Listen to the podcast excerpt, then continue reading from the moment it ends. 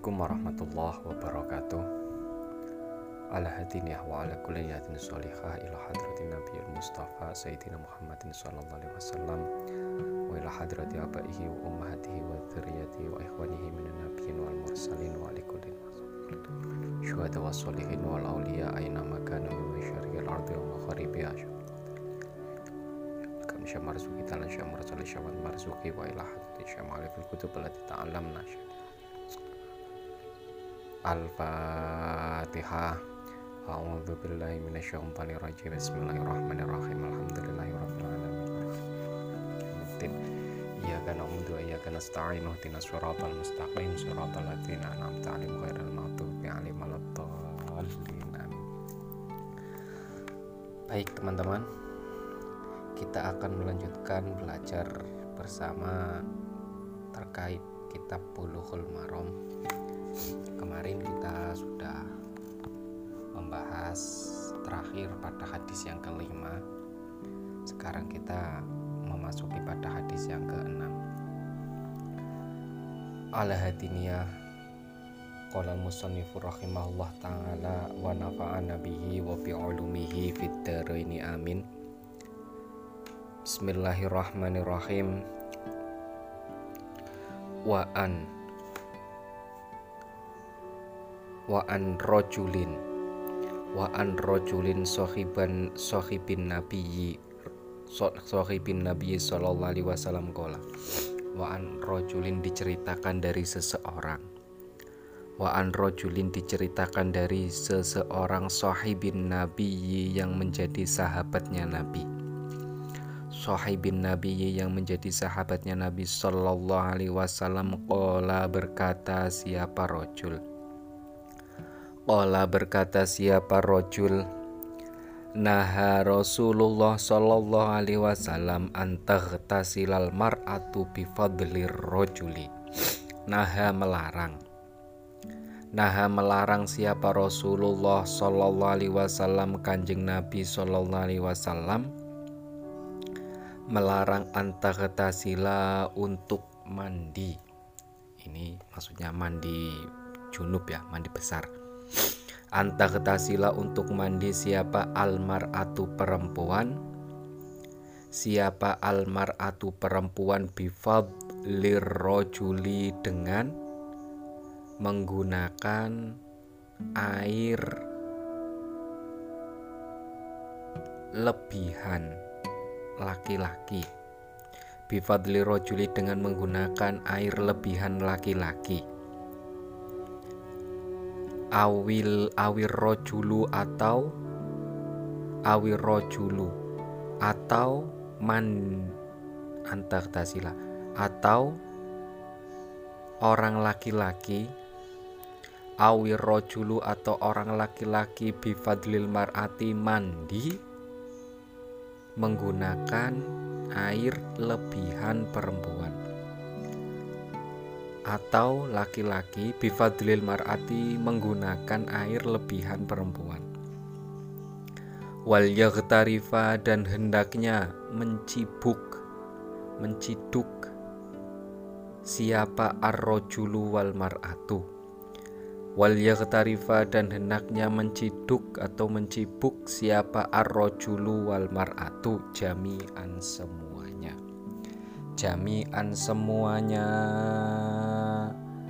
akhroja mengeluarkan hu pada hadis siapa Abu Dawudin Imam Abi Dawud wan Nasai dan Imam An Nasai wa isnaduhu adapun sanadnya hadis wa isnaduhu adapun sanadnya hadis itu sahihun sahih.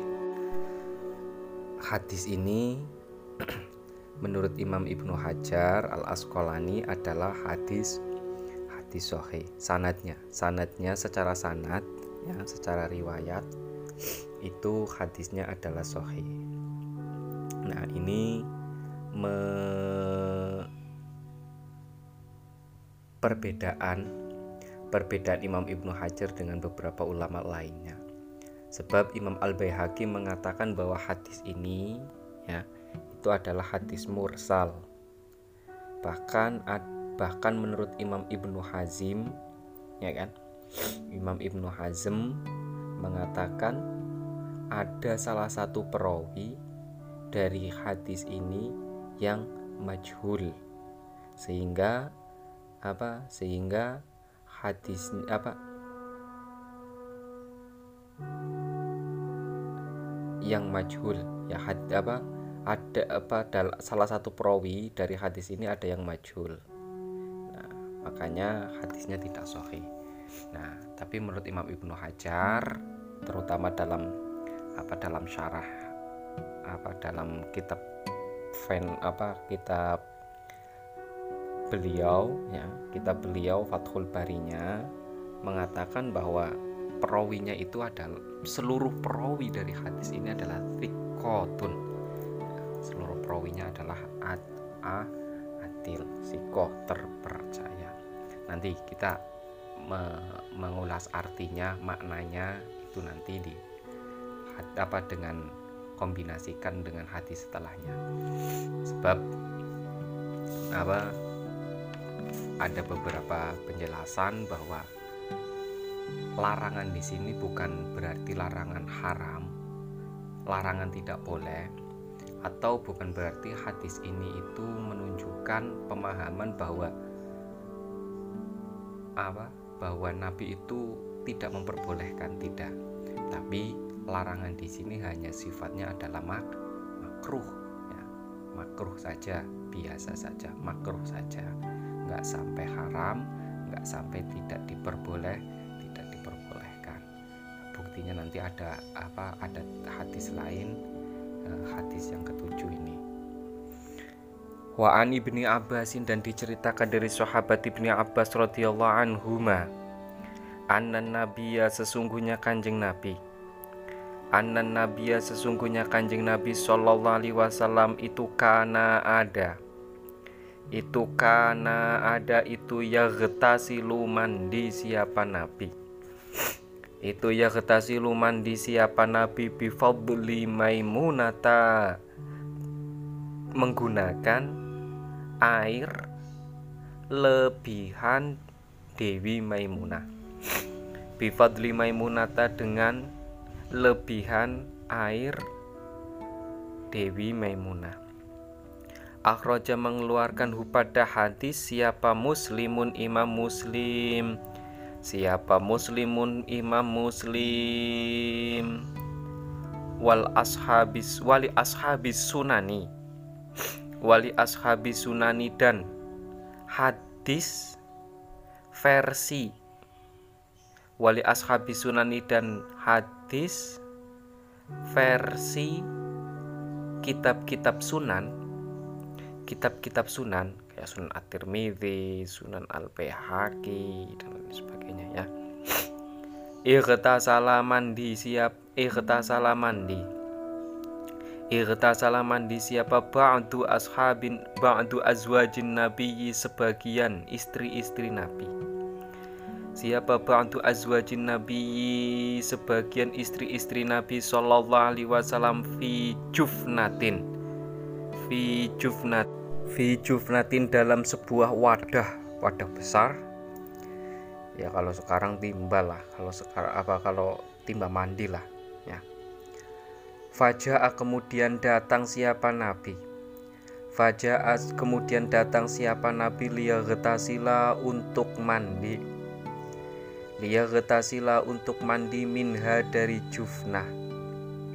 Minha dari Jufna fakolat kemudian berkata Siapa ba'du azwajin Nabi Fakolat kemudian berkata siapa ba'du azwajin Nabi? Ini sesungguhnya saya.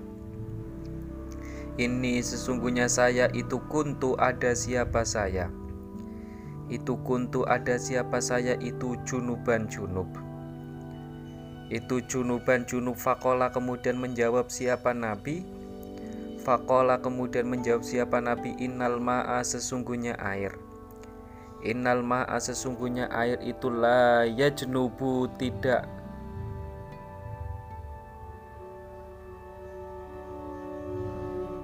Itulah ya jenubu isobatul jinabah wa isobatul jinabah. Nah walaya junubu tidak terkenai hukum junub apa ma laya junubu tidak terkenai hukum junub apa ma wasohaha dan mensohhekan pada hadis siapa at-tirmidhi imam at-tirmidhi wa ibnu Huzaimah dan imam ibnu Huzaimah. Ya kan? Ini makanya kan tadi hadis yang pertama kanjeng Nabi melarang tapi ternyata kan di hadis yang selanjutnya ini kanjeng Nabi malah melakukan. Ya kan? Makanya sekilas ini adalah hadisnya tolak belakang. Sebelumnya saya terjemahkan globalnya saja diceritakan dari sahabat ibni apa sahabat ibnu Abbas bahwa kanjeng Nabi ya kan bahwa Kanjeng Nabi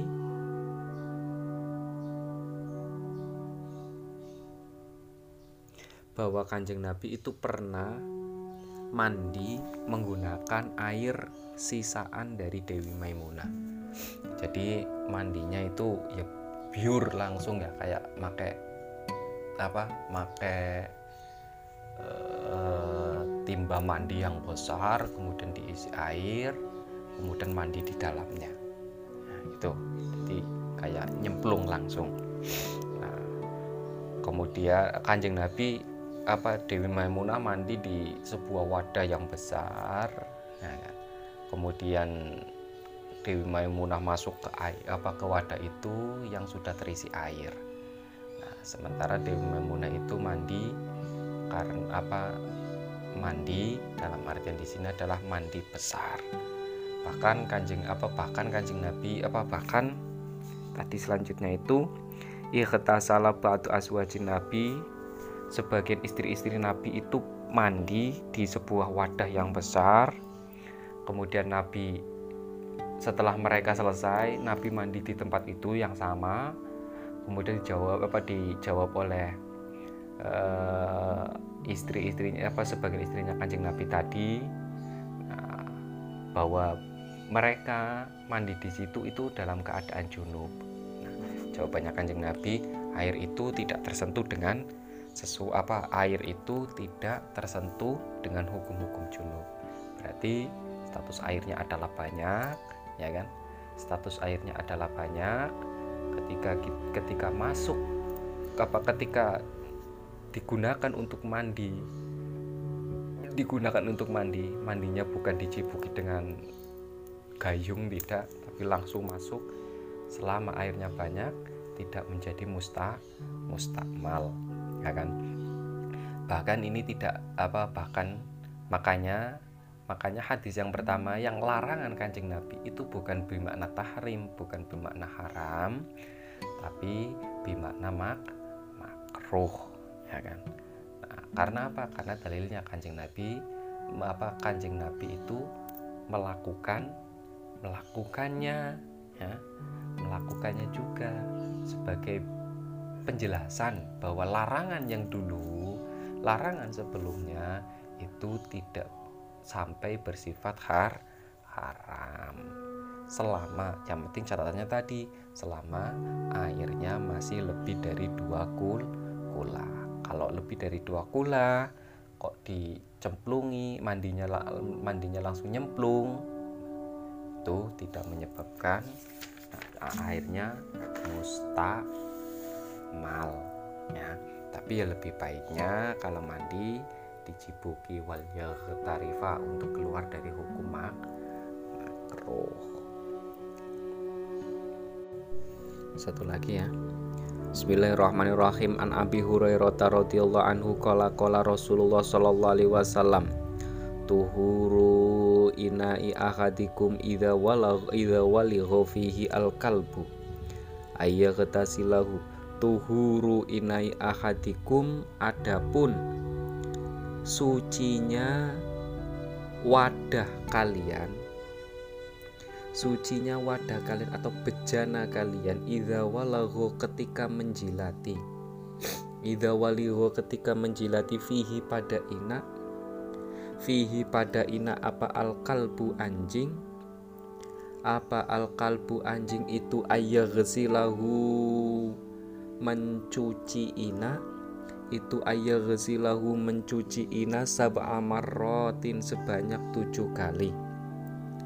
Sab'a marratin sebanyak tujuh kali ulahunna. Yang pertama basuhan-basuhan pertama. Basuhan yang pertama itu biturobi dicampur dengan debu. Itu biturobi dicampur dengan debu akhraja mengeluarkan hu pada hadis siapa muslimun imam muslim. Wa filafdin wa filafdin dalam lafat hadis. Wa filafdin dalam lafat hadis lahu miliknya imam muslim. Eh, lagu miliknya Imam Muslim fal yurkihi menggunakan kata fal yurkihi fal yurkihi menggunakan kata fal yurkihi artinya fal yurkihi kemudian menggosoki pada ina fal yurkihi kemudian menggosoki pada ina kemudian menggosoki pada ina. Wali Tirmizi dan miliknya Imam dan hadis miliknya Imam At-Tirmizi wali Tirmizi dan hadis miliknya Imam At-Tirmizi akhirohunna me, menurut Imam At-Tirmizi menurut hadisnya Imam At-Tirmizi akhirohunna pada akhirnya basuhan akhirohunna pada akhirnya basuhan au aulahunna atau awalnya basuhan. Au aulahunna atau awalnya basuhan biturobi dicampur dengan debu. Biturobi dicampur dengan debu. Nah hadis menurut Imam Abi Hurairah ya kan?